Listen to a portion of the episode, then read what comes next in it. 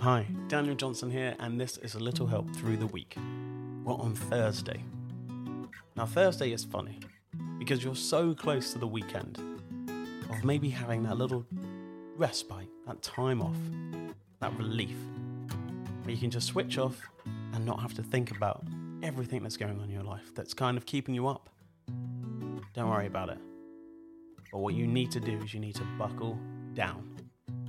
You need to work a little harder than you've been doing. You know this. You don't need me to tell you this. But maybe you do. Maybe you just need a little bit of a push. We're all human, and we can all be a little lazy sometimes.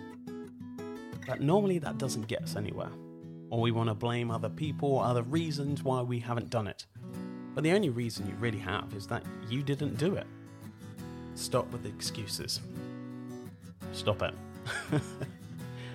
we all do it, but we feel so much better when we do the things that we want to do.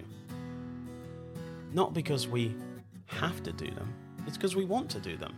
Okay, sometimes we have to do them, and that's quite annoying, but if you have that goal, say you want to get fitter, don't worry about what you're eating, that comes later.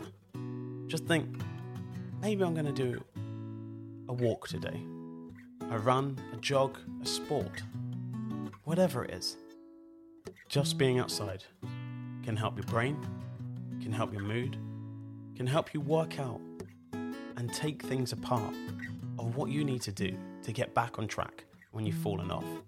Remember, one step forward and two steps back isn't always as bad as you think.